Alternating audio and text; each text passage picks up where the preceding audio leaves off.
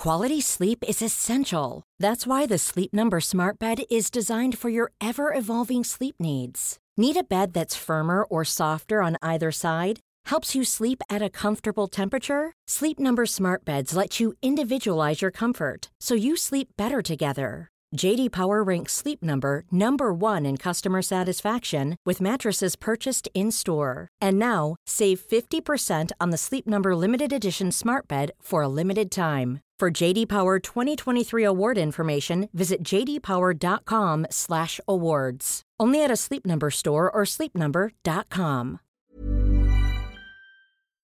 In a sudden flash, it all comes clear. It's a eureka moment, an epiphany. Hi, I'm Marcus Smith, host of the Constant Wonder podcast. The world offers marvel, meaning, and mystery around every single corner. In nature, art, science, culture, history, we talk everything from bees and beetles to obelisks and asteroids. Experience the thrill of transformative encounter. We'll bring more wonder to your day. Listen to Constant Wonder wherever you get your podcasts. Welcome to History Hack. If you didn't know by now, we are the revolution. That means we're sharp, witty, lots of fun, but it also means that we're essentially the peasants in Les Mis huddled round a table in the corner of the bar with no money. If you enjoy the show, please do support us. We have a Patreon account by which you can donate a small monthly sum in appreciation of what you're hearing. Alternatively, we have Ko-fi, in which you can just do a one off donation as a thank you if you particularly enjoy a certain episode. Either way, we massively appreciate all of your support. Hope you enjoy the show. Hello, welcome to another episode of History Hack. It is me and Beth today. Beth, tell us who we got on. Yes, um, so today we are speaking to Ed Perkins. Ed is a journalist and historian, and he's here with Alina and I to talk about his first book, Britain's Forgotten Traitor, about the life of Oswald John Job. Welcome, Ed. Hello there. We are very excited because I've never heard as, of Oswald John, so I'm eager to get to know who this person is and why yeah. he's a traitor. First of all, I have to say I usually call him Job, but I'm not sure if I'm right. I just always thought the Book of Job sounded quite biblical. But it's, uh, I checked with a few people um, whose name was Job or Job to ask them how they pronounce it, and they said they usually went with Job. So I've I've kind of gone with that, but it's anyone's guess do you know what? Feel free to call him as you please. This is your podcast. This is you talking to us. So let's kick this off with the first question. So, what was his early life like? Well, I suppose you'd have to start off with uh, looking at his parents because both his parents, Christiana Etzrodt and Johann Job, were German, and they were they didn't know each other, but they were living in Germany, both in Prussia, and they in, encountered an awful lot of poverty there, I think, and decided to better their lives. Separately, decided to better their lives and emigrate to London. And so, first of all, I think Johann, Job's father, came and um, got, got himself a job, which was quite an achievement in those days. And he worked in a bakehouse in London. And then, very soon after that, his bride to be, Christiana, later calling herself Christina because she wanted to sound more English, she came over and both of them met in the German colony in London. And um, yeah, we don't know how they met, but soon after that, they got married. And they got married in, in, in South London, um, in Kennington, I think it was. And um, very soon after that, they started having children. The first one to come along was a young boy, a young son called Francis. And Francis tragically died um, within a month, I think it was, he died of a condition called marasmus, which is effectively a kind of starvation. So it was terribly tragic so soon after they got married. And um, then a second son came along soon after that, who was Albert, who grew up to be a fine man but fell out with Job later on.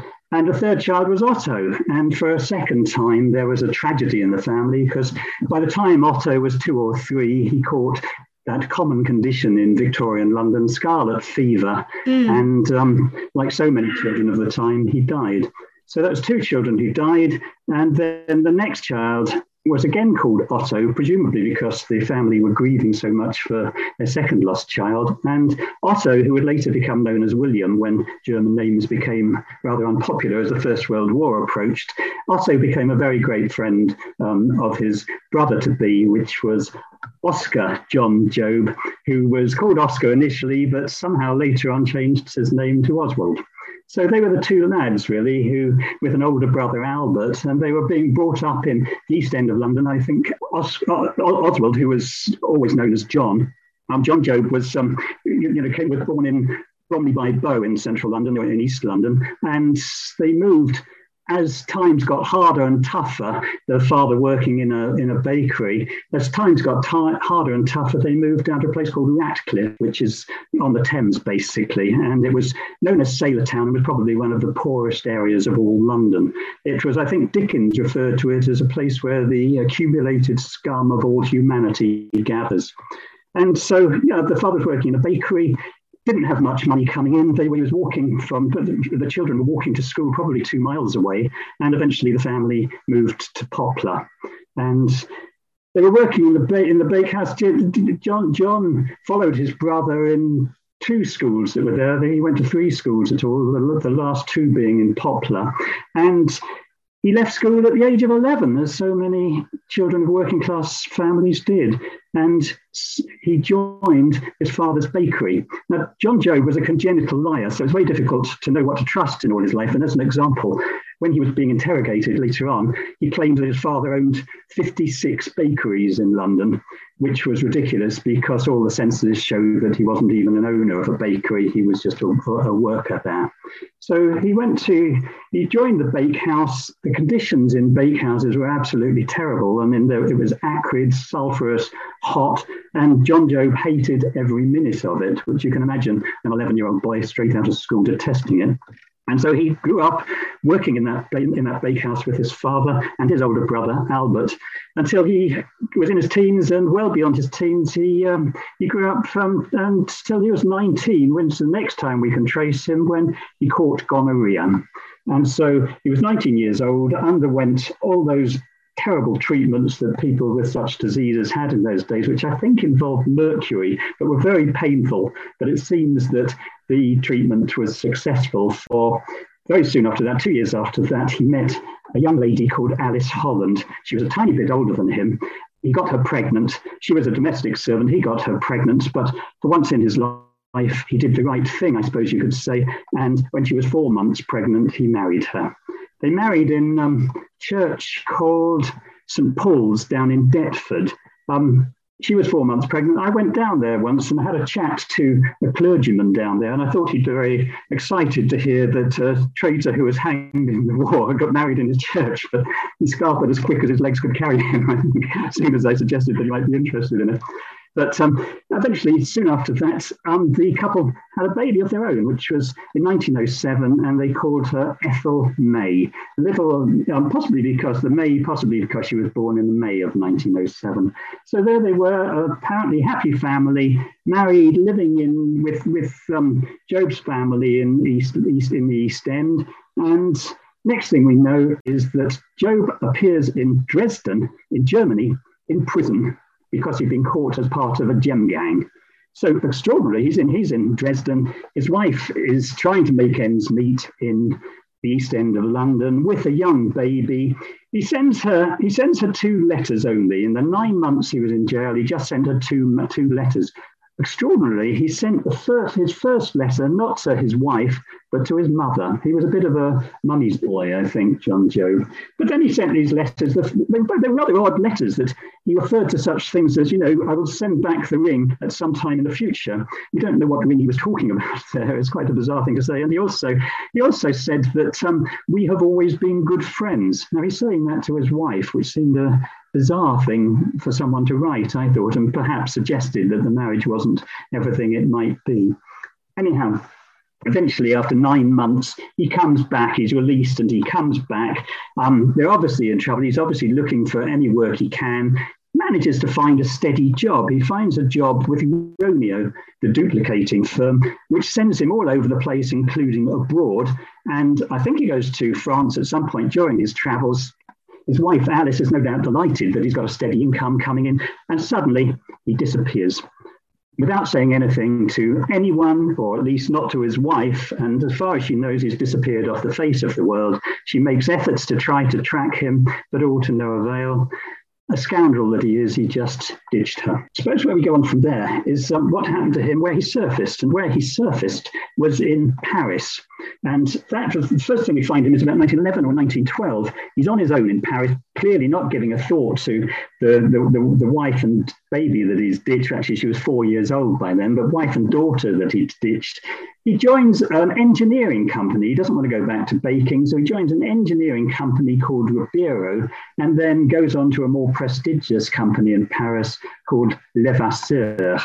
And that's where he is when the First World War breaks out.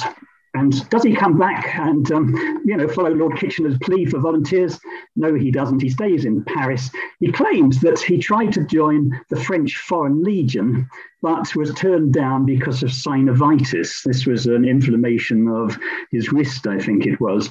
When he was later interrogated in Britain, an MI5 officer pointed out there was absolutely no sign of it now. So you do do wonder whether he is sort of pulling a fast one to get out of serving in any sense. But so there he is. He's he's he's dodged fighting in the in, in the First World War, and everything's going pretty well for him. Really, he's working for Levasseur, and then he starts his own company up. It's Établissement JOB, and so Établissement JOB um, starts selling second-hand tools to various engineering companies, doing pretty well, but not brilliantly. So he changes the direction of the company and turns it into a shop fitting company, which is changing the, the, the design of the front of shops and also fitting, selling things like dummies and things like that. And that's where he is all going quite well. He's not quite bringing in enough money to make ends meet, as far as I can make out. And so he takes on a second job. Um, he joins an American duplicating company, which um, he was the branch manager of. So he he's carrying on with his own business and then doing this as a sideline until there is an audit of the company and money is found to be missing. And who does the trail lead back to but Oswald John Job? He's convicted in time of fraud, abuse de confiance, and uh, is sentenced to two years in jail plus a fine. We don't know how much of that he did serve because two years later, or just over that, he meets he, he, he meets and marries a French woman, and he's marrying her bigamously. He's not had any touch whatsoever with Alice, who he's completely forgotten, despite him being a father father of their daughter back in London. But he meets Marcel Girand, who's pretty well to do, the daughter of a doctor, and a company and, and her family have a successful business uh, making artificial eyes. This was particularly beneficial at that time because obviously the First World War had finished and there were a lot of injured Frenchmen around.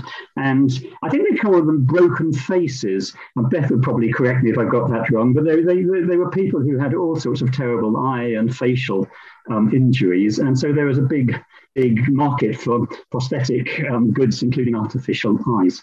And so oh, absolutely. Marcel and John marry. Good. It's uh, Marcel and John marry, and things go pretty well from then on to start with. I mean, he can't be a great catch because you know he's not got much of a backstory that he can afford to tell but he is you know he is running a fairly successful business. And so his um so so so so presumably the, the, family aren't too unhappy about marcel marrying him. Marcel's sister married very well. She married someone who was uh, becoming a doctor rather like marcel's father and was also a member of the légion d'honneur you know the the, um, the honor for merit in france. So he obviously, you know, he, he was up against tough competition in Marcel's sister's husband, but he does, does okay because his business is carrying on quite successfully and then brilliantly. By the end of the 1920s, early 1930s, tragedy hits Marcel, but from John's point of view, it's a it's a benefit because Marcel inherits two companies, both of them making artificial eyes. And so Job's now, Job's now got his own company and he's running simultaneously a company making artificial eyes. And he even trains himself as an ocularist, a man who measures and fits artificial eyes. Now, I'm pleased to say that Marcel was also trained in and was also carrying out the same occupation.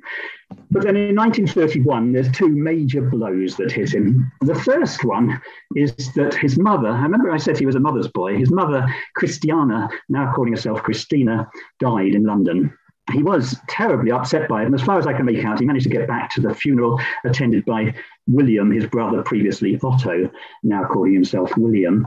And the other blow, apart from his mother dying, is that poor old Marcel goes down with tuberculosis. And it's so bad that she has to leave Paris and go down to live in Montaudin, which is in Mayenne, in about 200 miles from Paris. And it's uh, the village where her sister Yvonne and the doctor husband, plus now Marcel's mother, who's by now divorced, Jeanne Rieder, is, um, is are living. And so there's the sister, the brother-in-law, and the mother all living in Montaudin, and Marcel up sticks and goes down because of the cleaner air not affecting her TB as badly as it was in Paris. But they stay married. And Job goes to visit Marcel regularly. He's quite, uh, everything's going quite well for him in a way because his businesses, the two businesses, the artificial eye and the shoplifting, are both prospering. And so he's doing pretty well with everything. And he gets a hobby of collecting antiques and then everything's going splendidly. He goes abroad a lot. We know that between 1920 and 1939, he left France 66 times, though we don't know always know where he went. We know he went to um, Belgium a few times. We know he went back to England to visit his mother and his brother. And we know that he visited Leipzig, I think, to um, a trade fair. But the other times, we don't know where he's gone, which, of course, could mean that he'd been to Germany. But then everything's prospering everything seems brilliant. And 1939, the war ends all the good times. What does Job do? He's got to make his mind up. He's British. He's living in, in, in Paris. The Germans are clearly not going to be happy with him as a, as a British citizen should they get to Paris, but he makes the decision to stay. My guess is that you know people thought the Maginot Line, which was the French line of defence along, along the German border, was remarkably strong and that it would withhold any German advance. That proved not to be the case because once the phony war in 1939, early 1940 came to an end and the Blitzkrieg started when the Germans hurried through the, um, the countries Netherlands and Belgium and then onto France, very soon German boots were marching down the French boulevards. So Job was then in German occupied Paris. What did he do? He tried to keep his head down, but I think it was about four weeks after the Germans first marched in, he got that knock on the door from mm. this time the French police to say that um, you know he was going to be interned. In a sudden flash, it all comes clear. It's a eureka moment, an epiphany. Hi, I'm Marcus Smith, host of the Constant Wonder podcast. The world offers marvel, meaning, and mystery around every single corner. In nature, art, science, culture, history, we talk everything from bees and beetles to obelisks and asteroids. Experience the thrill of transformative encounter. We'll bring more wonder to your day. Listen to Constant Wonder wherever you get your podcasts. Well, I mean, just hearing about Job's you know early life it's such a wild ride just jumping to so many so much drama so many you know different things happening to him and and by him um, to other people as well. So um yeah that's fascinating to hear. You've gone on now Ed, to um his yes, intern you can in, see he's a jack the lad from a I mean yes to put it mildly um yes I think so.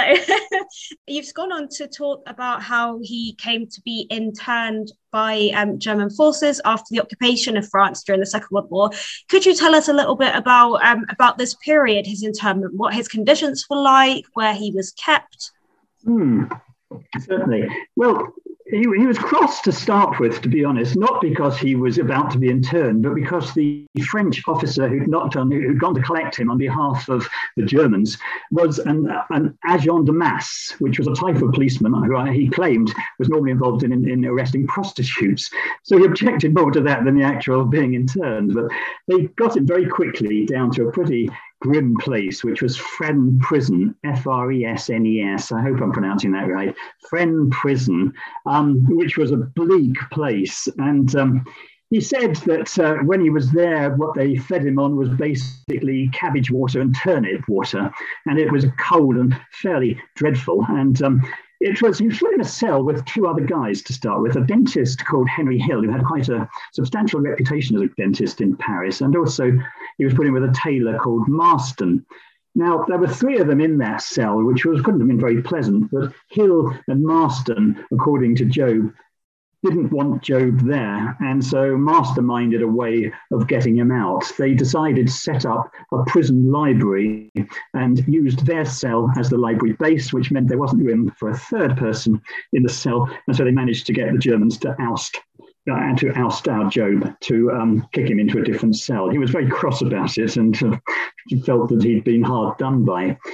But he was a trustee in that prison, in that internment camp. Um, he used to hobnob with the Germans, and consequently, he got a trusty role because he could speak German and he could speak French and he could speak English. And they made him a receptionist so that when anyone came to visit um, Fresnes Prison to see any of the internees, that Job was there to meet them, interpret for them, and um, you know basically do the Germans' work for them. It made him particularly unpopular with the other internees he was there for about three months. I mean, and then the decision was made to move the British internees out. The reason they did that was because they wanted the prison Fresnes prison for people like the um, the SOE, you know, the, the the the commandos, so to speak, sent over from Britain who were captured, you know, doing undercover work for the Allies in, in Paris. People like Violette Szabo from mm. Carve Her Name with Pride and Odette Sansom and a lot of others who were basically taken to Fresnes and, and tortured there, and terrible things happened before they were sent away to other camps. But he was moved on, first of all, to a place called Saint Denis, which was an old barracks um, that was now being used as an internment camp in the in, on the edge of Paris. And the rations there were pretty awful, I think. And it appears that Job claims he got less than his share of them. And a Quaker used to bring him in special ration supplement just for him because he was getting less than than his share. That was probably, if that was true, it was probably because he was so unpopular. Um, he was a collaborator, basically, and he was given a job, once again, a trusty job, as the, what he called the superintendent of wood and coal. Now, that sounds a pretty important job to me because it was freezing in those winters, you know, 19, 1940, 41. It was really freezing. And he had the job of being in charge of wood and coal, which was a thing which you could give to the different huts there, or the main forts to keep their rooms warm It carried a lot of clout, I should think.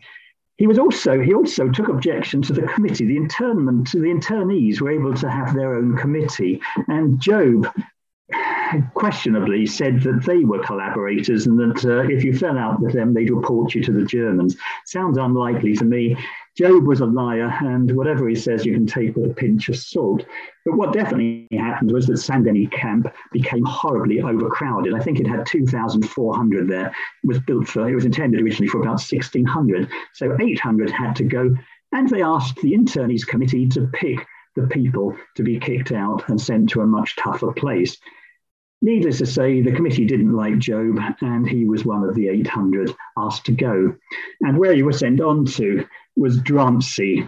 Um, Drancy was a sort of modernist structure, very brutal modernist structure that had been intended being built originally for apartments, but it was never finished. It lacked proper sanitation, it lacked windows, and it wasn't a pleasant place to be at all. It was divided into two halves. There was the one half was the living quarters and the other half was the workshops, and the internees had to go from one to the other. And who was picked to check them alongside the Germans? But trustee Oswald John Job. So once again, he certainly wouldn't have made himself popular checking up on all his fellow internees. It was time came eventually when the Germans wanted Drancy for rather macabre other reasons. They um, moved the British internees out once again back to St. Denis so that Drancy could be used for the Jewish people there who were arrested on the Grand Rafles, if I think they call the roundups of the Jewish people, and sent to Drancy on their way by train to the death camps. So it was a it was a formidable place with a and the word is associated with the Holocaust and awful tragedy now. Job obviously had a much better time when he was there than the people who came after him, but he, it was still quite a hard place to be. And I expect he was quite pleased in the end when he was sent on back to Saint Denis, um, which was, you know, was, was a much more comfortable place to be despite the overcrowding. And once again, when he was back at Saint Denis, the committee this time had moved on, so he wasn't too concerned about that. But uh, once again, he was given a trustee role, first of all, checking the mail to make sure that no one was sending anything out that was untoward. And secondly, he was given a job as an interpreter and to carry out the roll call alongside the German, alongside the German and French guards at the start of the day and whenever else it was needed. What was Saint Denis like? It was it sounded quite pleasant to a strange sort of way. It had an exercise yard and it had various sports facilities so that the internees were able to um, set up cricket teams. They had cricket teams called things like Yorkshire and Kent and Middlesex. Um, they did running, football. The YMCA and the Red Cross used to provide things like football gear, you know, football boots and the rest of them for them. Tennis. They had tennis and ten- tennis balls and things. They also had concerts, quite a lot of concerts every year, presumably by internees who brought their own instruments. Um, they had a gramophone committee that used to have regular gramophone sessions, so people would listen to classical record on their gramophones. They had some of the some of the internees had gardens, so they grew their own tomatoes, which was then sent on to the canteen to help feed the internees. They allowed one hot shower a week, but they could have as many cold showers as they wanted. And um, it sounded not unpleasant. They also got Red Cross parcels sent in uh, with food. And to get extra ones, you needed someone from the outside who was coming in for you. Now, Job always said that he never admitted that he was married and so that he could protect Marcel. He didn't want Marcel living in Montaudin to have to be known as the, the wife of a British internee. So he, he claimed he protected her by making sure she never visited. So the only visitor he ever got was his cleaning lady. Um, she used to come in, I gather, and bring him clean clothes. But that was the only visitor that we know that he ever got. The other thing, the only other person who was of use to him was he made one friend. He didn't seem to have many friends at all during internment, but he did make one, which was a guy called George Logio.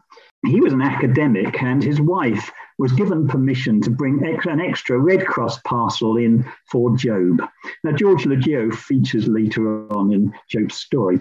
So there was a lot of pluses going on there, but there was an awful lot of minuses as well because it was overrun with vermin, particularly bed bugs. And the bed bugs, there was one floor of the main fort, fort that was absolutely so bad that no one would, a lot of people didn't sleep there. They preferred to walk around all night or sleep on the floor elsewhere. So the bed bugs, the bank, the, the bunks were damp by all accounts. It was still, despite everything, overcrowded still with people sleeping in the chapel and things like that. And overall, it was a place where you know, you'd understand that if you're locked up behind barbed wire, you're going to suffer from a lot of stress. And um, Job said that he came well, during during his three years when he was in internment. At the end of it, he was very close to breakdown, so he said, and had to do something about it. So that's where we were with his internment. But while he's in internment, he is actually met with two very interesting offers. So the first offer is to assist Captain Langdon in working with the resistance. And then the second one is by Amery to work that's and or fight. Right, yes. Exactly. So which one has the most impact on him?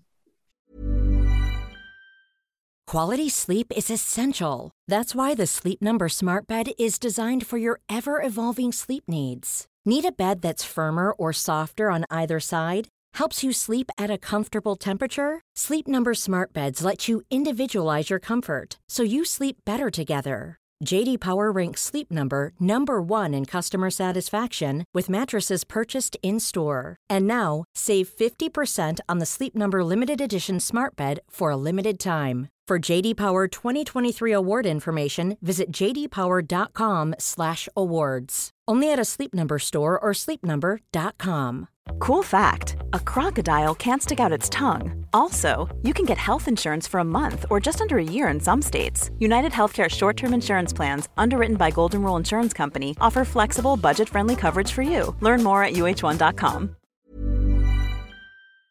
But there was John Amery, first of all, Langdon, Robert Langdon, and then John Amery. Now, it depends who you ask who had the more impact, I think. If you were to ask Job, he'd definitely say Captain Langdon. If you were to ask MI5 subsequently, they'd definitely say John Amery.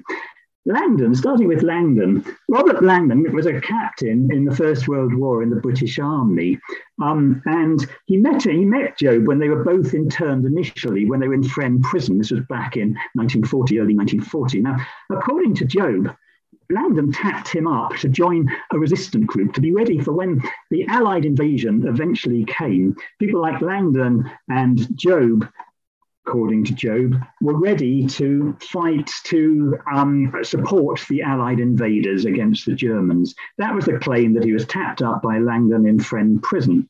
Um, nothing then, we don't hear any more about Langdon until 1943, early in 1943, when Job was now in Saint Denis. And then we're getting very few visitors. And then suddenly hears that there's a call for him to go to what they call the tea hut, which was a kind of reception area at the front. And the reason was that he'd got a visitor. And it turned out to be a stranger, a 26 year old Frenchman. We don't know his name, but he came and stuck, surreptitiously stuck a note into Job's hand. Now, this is according to Job because there's nothing to correlate it. But Job said he stuck a note into his hand, which Job managed to read without the German guards noticing. And what the Job, what, what the note said was that Langdon was still wanting to tap up uh, Job so that he'd be part of the resistance unit that he was forming at a place called Longjumeau, which is 15 miles from France. Langdon had been released from internment because of his frailty and age. He was he had a bad leg, and he was about sixty, I think. And he'd um, so he was released as long as he was kept under what was effectively house arrest in a place for La Tour Pont-Garde, which was at Longjumeau. And so that was where he was. He, this letter, the stranger alleged that he, according to Job, alleged that the stranger came from Langdon, gave him the note, and wanted him ready to join fifty or so other men and cars who were on standby, awaiting the Allied invasion. Now, Job claimed this Frenchman, young Frenchman, came two further times to keep him posted. He said that he sent a, that Job had managed to send a letter back to Langdon, not but not through the stranger because he thought that was too risky, but he was allowed out on escort duty once and um, had managed to get permission to go into a post office to buy some stamps. He was known to be a stamp collector with the pocket money that internees received and had managed to slip a letter into the post back to Langdon. Sounds very unlikely to me, but that was his claim. It's after the three visits by the French stranger, there was one more visit, according to Job, which was by a woman who was the, worked in the post office at Longjumeau, also as part of Langdon's resistance unit. And so that's uh, that's the last we hear about that. Then the stranger goes. That's the last visit. But Job feels that he's up and ready when the invasion comes. He's been tapped out. Now the question you have to ask yourself is, what possible reason would Langdon have to want to recruit someone stuck in an internment camp who could be no use whatsoever in the event of, of, of an Allied invasion? But that's not a question that seems to be raised by Job at least. Soon after that, I think it was around the spring of that same year, 1943, the second visit comes, which is from John Amery. Now, John Amery is an interesting man because he was a traitor, but he was the son of Leo Amery, who was part of Churchill's cabinet, Secretary of State for India, as far as I can recall. And so Leo Amery, Leo Amery's son, brings disgrace really to his poor father, but by, by becoming a traitor and goes over to Berlin in Berlin, he, you know, acts like Lord Haw in doing broadcasts over to Britain on behalf of the Germans. And then Amery comes up with this idea of forming what he called a League of a Legion of St. George. The idea being to find POWs who are willing to sign up to fight alongside, in a unit alongside the Germans to fight the Russians on the Eastern Front. The idea gets to Hitler, I gather, who approves it. And so Amery plus a German in support, a German officer in support, has sent uh, go along to various prisoner of war camps to see if they can recruit prisoner, prisoner of wars and internees willing to fight alongside the Waffen SS for this unit that subsequently became known as, the British Free Corps. The first place they go to is the internment camp at Saint Denis, where Job is. And a meeting is arranged um, in, in, a hall there, of which 50 internees are invited. Now, Job says categorically that he never attended it. Others subsequently said that that was not true, and one, in fact, said that Job was the organizer of it and handpicked the 50 who went there. Job, though, denies that completely, but the meeting takes place whether he's there or not. Amery comes and tries to convince people to fight alongside the Germans in this British Nazi unit. And hasn't got much success. There's a guy called Brinkman who knows Amery of old, and he tells all the internees that they'd be acting as a traitor if they if they followed it up. There's a guy called Private Philp, who for some reason is a soldier who's there temporarily in that camp, and he physically tries to attack Amery and is marched away and put in a cell. And so it's, at first it's an unsuccessful meeting. I think I think Amery said that there was an awful lot of people who'd already joined it, which was poppycock. But um, he said that you know there'd been RAF pilots who'd flown planes over to join it, and all this sort of nonsense that just didn't take place at all. But what did happen was that after that meeting of the 50 people, Amery then has private conversations with various internees without other people knowing. And it ends up, so it's said, with um, four people responding. The first of them was a very young lad called Kenneth Berry, who was 17 years old. He'd been in the Merchant Navy and been interned from the age of 14. Um, he's the only one that actually joined the British Free Corps, which was, you know, the, the organisation that came, the unit that came out of the idea of the Legion of St George. So Berry goes and joins it. He was described later, I think, as a young fool rather than a traitor. The second one is a guy called Tumner, uh, Maurice Tumner. Um, we know he goes with Berry and he's taken to a Paris flat when he disappears from the internment camp. He then disappears off the face of the earth. Now, Rebecca West, in, in, in one of her books, suggests that he might have been a British agent, but that's the only source for that that I could find. The third is our old friend George Loggio, or Logio, who was the one that, whose wife brought Job um, Red Cross parcels. And Logio disappears and is shortly back in the internment camp, basically because he thought it was a way of getting out to go back to his academic work in, I can't remember where it was, it was Bucharest or Budapest or one of those places, and it doesn't happen. So he's sent back hot foot back into internment. And so that left the fourth. So who was the fourth man? We don't know, but it was said by some that it was Job. He left the camp at the same time as Kenneth Berry. Curious thing is, that he was obviously too old to fight for the Legion of St. George on the Eastern Front against the Russians for the Germans. So the question was what he signed up to.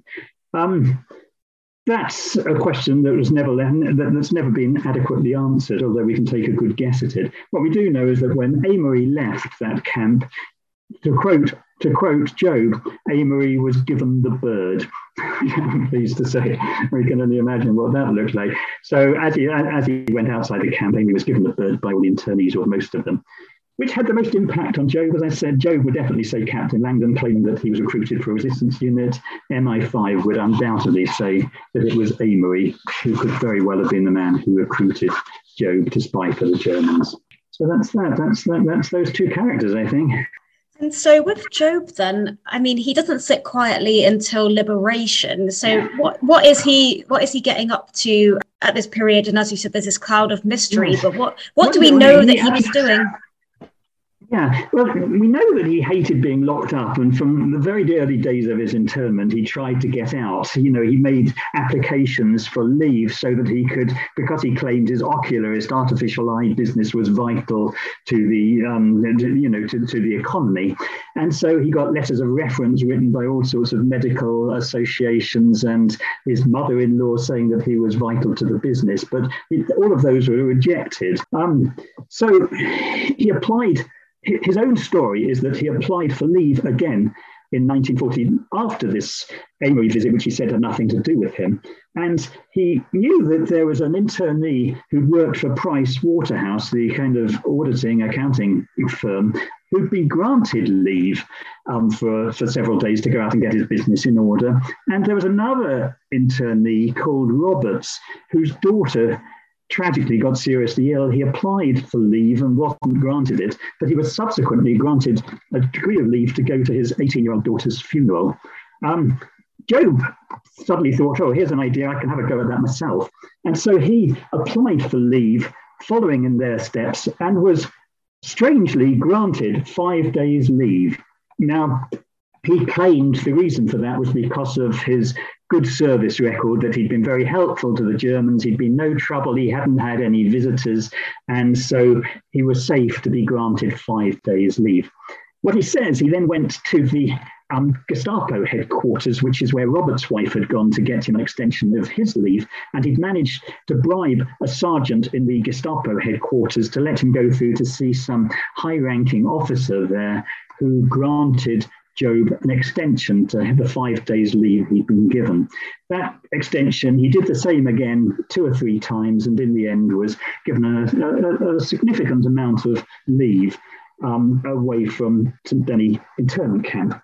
So what he did when he got out was he went back to his flat in the Rue du Vivier, which was in a pretty well-to-do part of Paris near the Eiffel Tower. His wife, Marcel, then joined him for a while there. They obviously not seen each other, I don't think, because he said he didn't get any visits. But she went there to stay, but didn't stay very long, presumably because of her TB. So she went back to Montaudin, while he decided in his own in his own story to plot his escape. He said he wanted to get out and to get back to Britain while he could. And so during his leave, he tapped up various people in the hope of finding an escape line. He went to various cafes and sidled up to likely people who might know how you know, the escape route would take him down to Spain or wherever and found that they were he just didn't trust them. They were they were asking for an awful lot of money and he didn't think that they could deliver. There was no evidence. He, he had no reason to believe that they that they were trustworthy. So according to job he thought he'd go it alone. He would do it on his own and make his own escape. And the way he did it he said to start with is he planned just to simply get a train down to the south towards the spanish border. And so his wife was in Montaudin, so he thought he'd test to see how easy it was to travel without getting your papers checked, etc., by going on train trips to Montaudin. And to get there, you have to go to there's various routes there, and he chose different. Montaudin's a small village, so he he on one time he went to a, a, a a town called Fougères, and then walked the 11 miles to Montaudin. Other times he got a, a train to another town, and then got a, a mail train to Montaudin. But he checked it to see how often his tickets were checked and his identity papers were checked. And he was surprised, he said, that the, the Germans never seemed to check them. And that convinced him that his best plan would be to go it alone and get a train himself somewhere down towards the Spanish border. In the meantime, he started selling off his antiques that he collected. He, he brought in all the debts that were owed to him and with the money he raised, which was, I think, about £10,000, he bought various um, foreign currency, British currency and Spanish currency on the black market. How he did that, he explains, was partly through a friend of his who was Jewish um, and his wife worked in an Egyptian bank. Well, finally, he decides his leave is about to run out. It's September 1943. His leave is about to run out for the final time. He said he's been told it's not going to be extended. And so he decides this is the time I have to go. He gets uh, goes down to a cafe near where he lives, gets the daughter of the cafe owner to take his two suitcases down to Gare d'Austerlitz and leave, leave it in left luggage. And then he goes down there that evening and gets an overnight train with his two suitcases to Bayonne, which is you know south of Bordeaux, going down towards the, the Spanish border. When he was there, he said that um, he wanted to go out and get a, a, a meal, but um, the guard the, the, guard told him that if he did that, he'd have to buy another ticket to go to Guétary, I think it's called, which was the next town down where he intended to finally get to. So even though his ticket was to Guétary, he had to, in order to break the journey and have a meal at Bayonne, he had to give up that ticket. And while he was there, he left his two suitcases in left luggage in Bayonne, realizing that they were going to be too heavy to try and make an escape. This was his story. So eventually he gets to Guétary and then walks towards the river Bidassoa um, which was the Spanish border. It's a quite a long walk, and he sees, so he says, a lorry that um, where the driver is standing alongside it, and so he bribes with cigarettes the driver to give him a lift, which he does successfully. T- gets taken down to the river, close to the river Bidassoa, and when it gets dark, he starts walking along the side of it, hides in bushes if anyone's around, and eventually finds some stepping stones across the border river and when night in, when night is coming, he tests it, finds the it's a tidal river, finds that it's not so deep. He can see all the stones across, and so crosses the river Bidassoa from Vichy, France, to neutral Spain. And once he gets to Spain, um, he gets he, the first thing he does is he he hides a gun he's taken with him and a map which he sticks down a kind of rabbit hole that's there to hide them because he says he'll no longer need them and he doesn't want to get caught by the Spanish with a gun in his possession. So he does that, and then he moves on, crosses a couple of fields, and the Spanish border guards spot him and approach him and confront him. And they take him down to Irun, the town, in the Spanish town near the French border, where he's kept for, I think it's five days. He negotiates with the British consul, manages to get his two suitcases back, one by bribing a French train driver, and the second thanks to um, the good wishes of a former employee of the consulate. And so he gets his two suitcases back, and they put him, the consulate in, in San Sebastian, I think it is, gets him put on a train from Irun to Madrid. And he goes to the, the British embassy in Madrid, who promptly give him a train ticket to Lisbon. And so he catches a train to Lisbon and which is again neutral and a place actually which is a kind of wasp's nest of of spying activity because every because it was neutral everyone's the germans the axis everyone sent their spies there to spy on everyone else and the portuguese themselves had their own spies watching the other spies but anyhow he gets to lisbon goes to the repatriation center that's there, tells them his story that he's escaped from internment in Paris and wants to make his way back to Britain. And he stays in Lisbon for a month in a pension.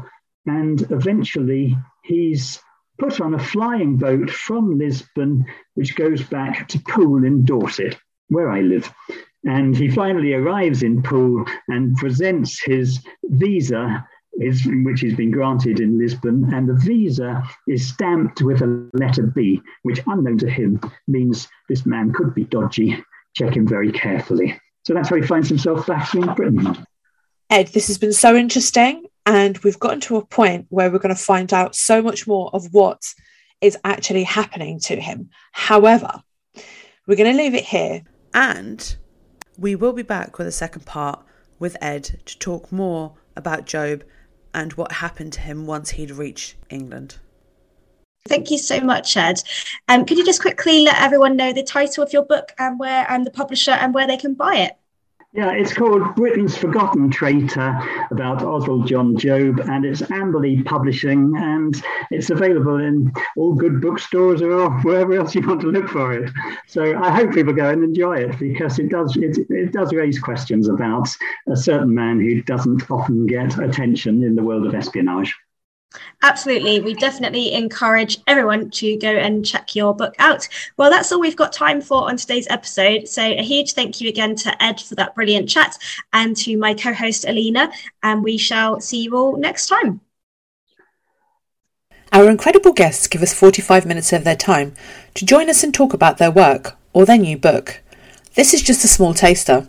As a result, we have launched our very own bookshop on bookshop.org where you can find our guests' latest books, you can support them, and you can support us on History Hack.